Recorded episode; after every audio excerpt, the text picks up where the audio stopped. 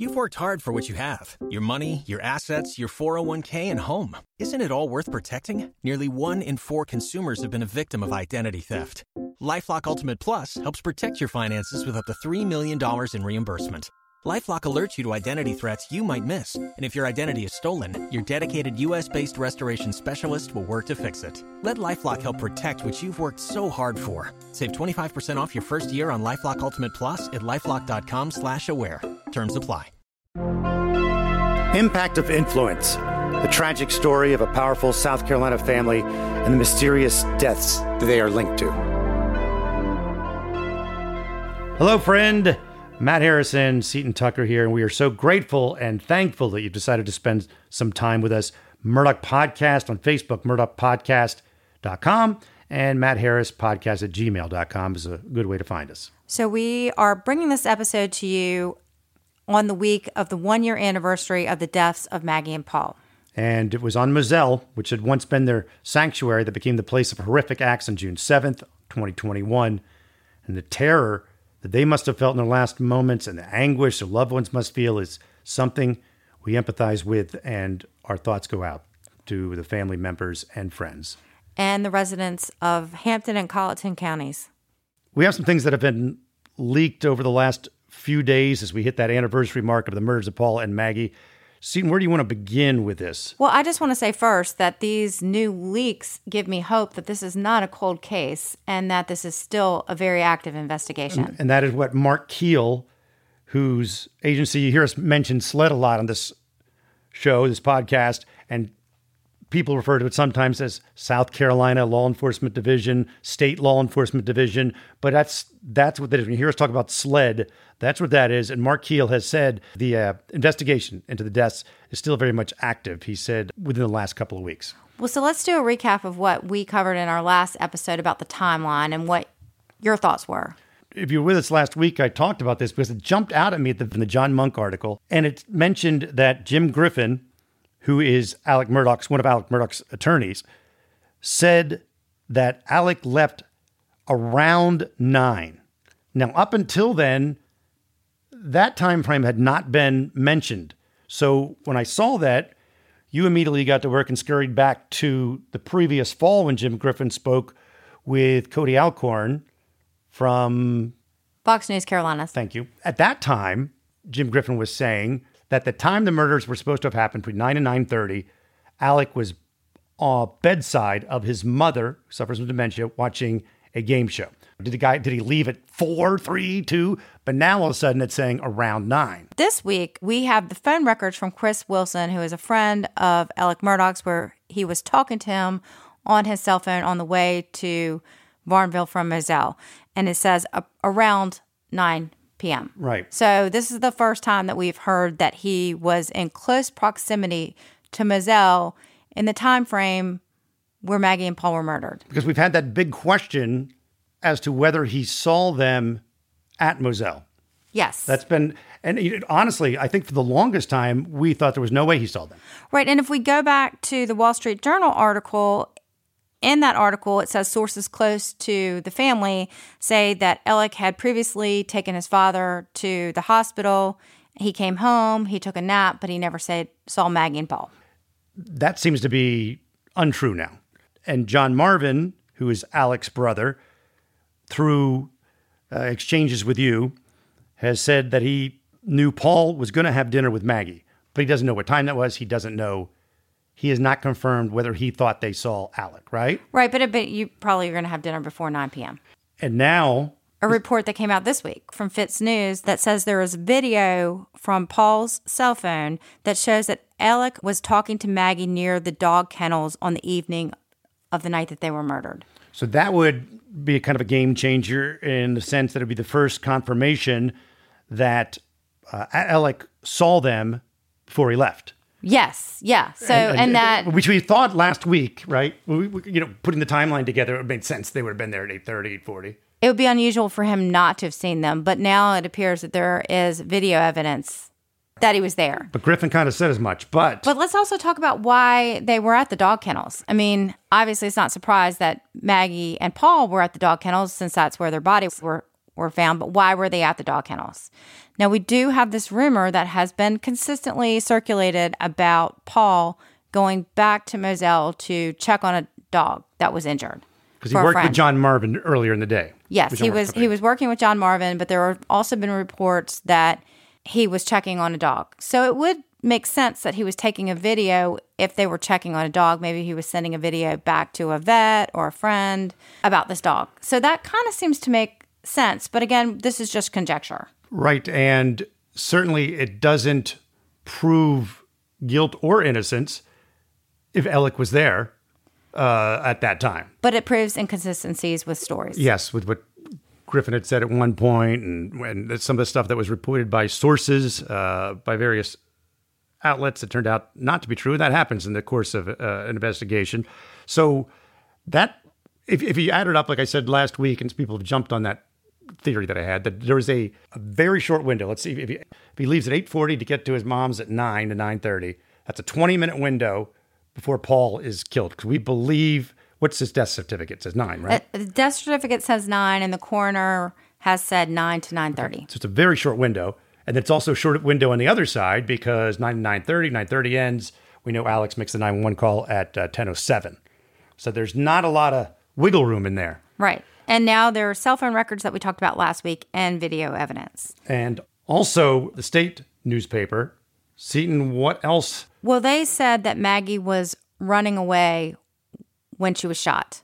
And that, I mean, to me, that really brought home to me the terror that she must have felt in her final moments. Because we know she was shot in the back and in the back, of, she was almost de, uh, decapitated is the the one report that came out from Wall Street Journal. But just also how horrible she's running away. She mm-hmm, she mm-hmm. must have. I mean, it really just brought it home to me. It had to be incredibly frightening and scary and awful. And she might even have seen Paul murdered. And that's just seeing your son murdered, then you're run. It just it had to be an ugly scene. That's a question for me. Who who was first? Let's see, what else did we learn this week? Well, we learned that the state says that neither gun had been recovered. So we had previously talked about there are two different guns. There was a shotgun and an AR-15, and one of the guns belonged to the Murdaugh family. That's what we had heard. That was that was reported. In my mind, I thought that that meant that one of the guns had been recovered, but according to the state paper, it looks like neither gun had been recovered. Again, Paul murdered with a shotgun, Maggie with the uh, AR-15. We don't know which gun belonged to the family. That really hasn't come out. But it also makes you question were they murdered at the same time? Or if both guns were disposed of, were they disposed of at the same time or was one disposed of prior to the, other, gun? Well, okay, we, we think that according to the death certificate, as we've mentioned, Paul was murdered at nine, even though the coroner ruled nine to nine thirty. So it seems to reason that Maggie was killed after and sometime before nine thirty. Right. Right? I mean, that would that's what we are assuming at this point. I mean, it's just conjecture, but it. We also should say that Paul's phone was found with her bo- with his body, and that Maggie's phone was found the next day, slightly down the road. Like yeah, down there, somebody obviously had taken it and thrown it in to the bushes on the side of the road. Right. So there was a disposal of her phone, but there was also a disposal of two weapons. So, if you really want to start just spitballing about things, somebody could have technically killed Paul and left. And then another person comes along, kills Maggie, takes the phone. Right. We don't know if uh, this. Yes, we don't know if this is two people or if if it's one person who came back and used two separate weapons. We've always thought the fact that there were two weapons involved meant that there were two killers.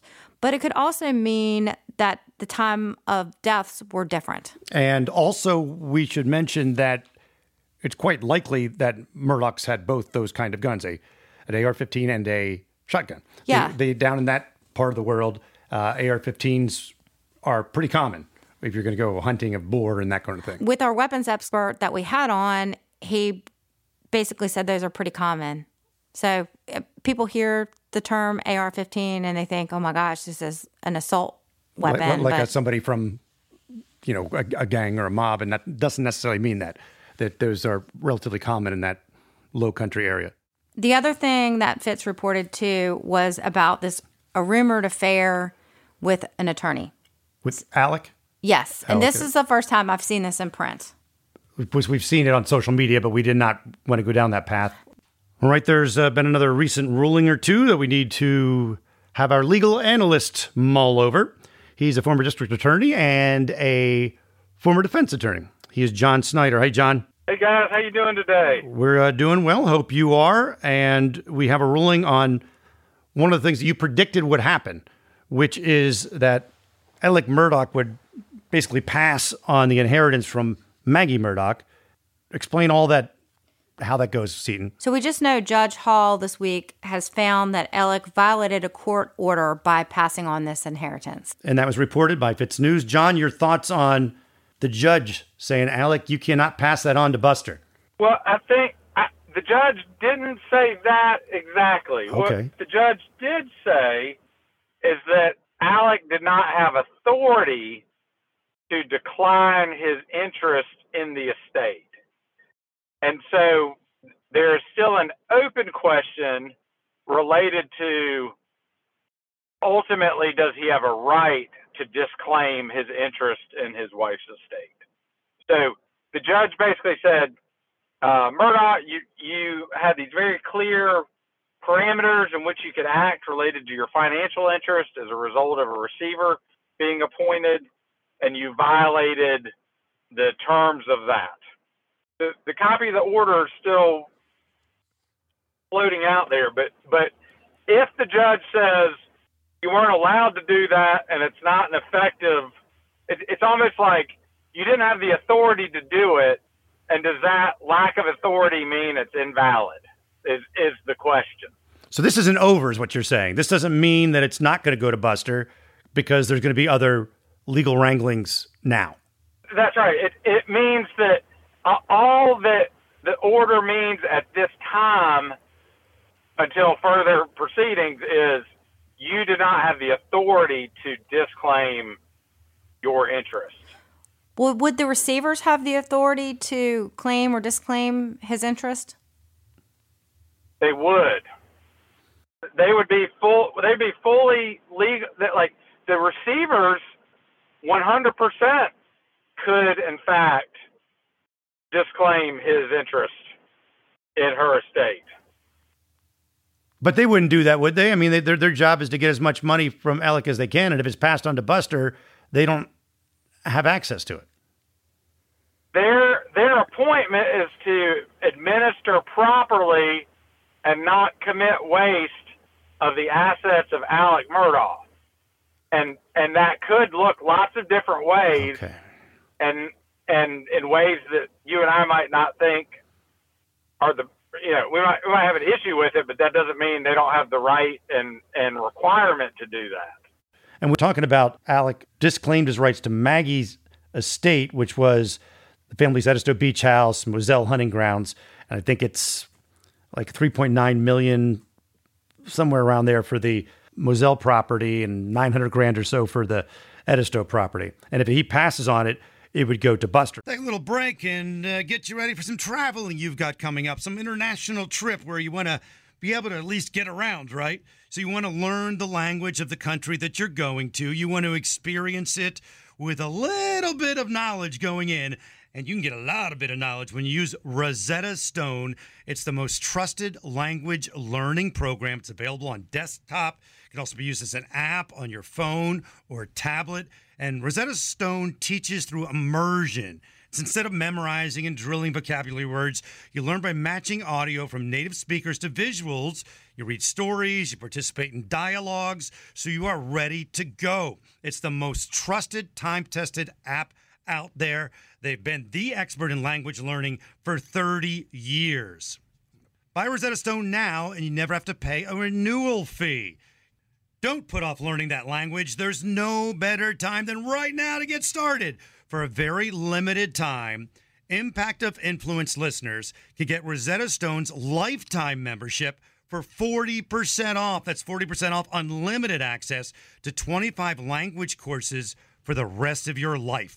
Redeem your 40% off at rosettastone.com backslash today. We also have the jailhouse tapes. So the the federal judge ruled that the jailhouse tapes do not fall under Title III. Is that right, John? Title III? Correct.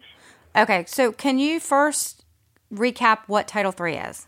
Basically, Title III affects the rights of inmates and how it's basically the civil rights of people related to the criminal justice process.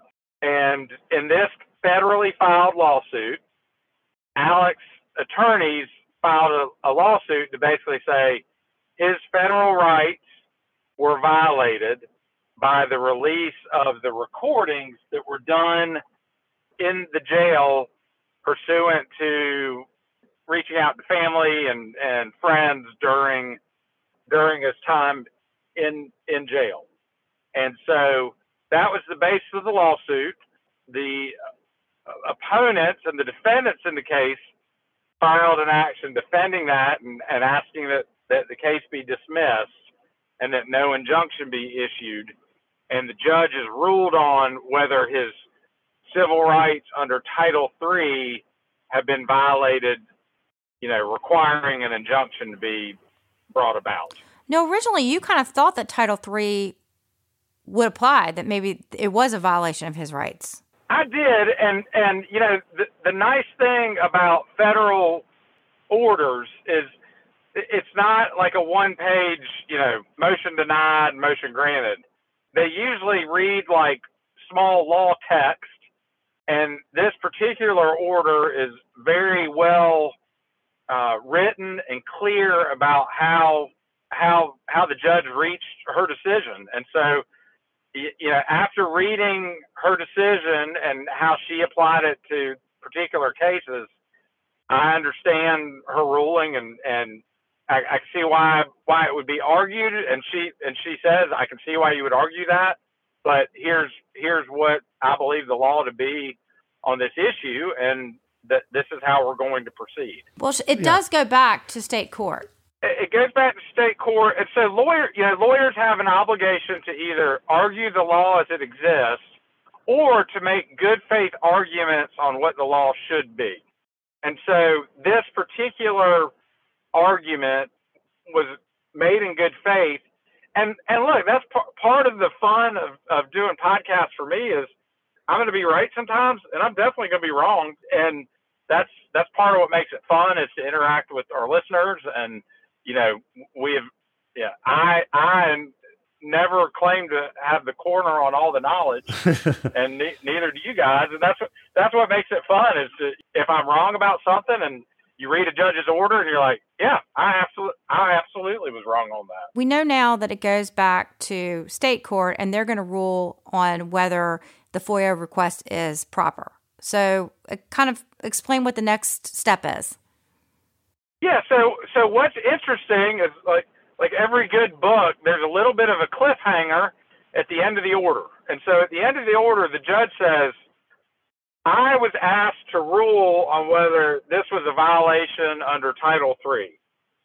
I was not asked to rule on whether this the release of these tapes violated the FOIA statutes under South Carolina law. Mm. And and the judge left open the door to say this may very well not meet the release of these tapes may not meet any exception or basis for FOIA, but that's not in front of her to decide at this time. So not only is she showing her wisdom in deciding the case, but she's also showing judicial restraint in saying, hey, I can't rule on this because it, it, it hasn't been asked for me to rule on. But there's there's another there's there's more discussions to be had on whether these tapes should be released. But those discussions should be had under South Carolina's FOIA statutes, not under federal Article 3 law. Well, John, we did manage to get a hold of the order, and it does say I'm going to read from the order uh, Section 2, release to the press. A determination that Title 3 does not apply to the recordings here does not mean such recordings were properly released to the press pursuant to the South Carolina FOIA. Although prisoner calls are routinely recorded in state and federal detention and prison facilities, the parties have cited no case in which such recordings were released to the press pursuant to a Freedom of Information request or otherwise. That clears up, uh, well, puts it into legalese what you were talking about. And they don't cite any case law where prisoner telephone calls have been released to the public. You also had some other thing to talk about as far as fees.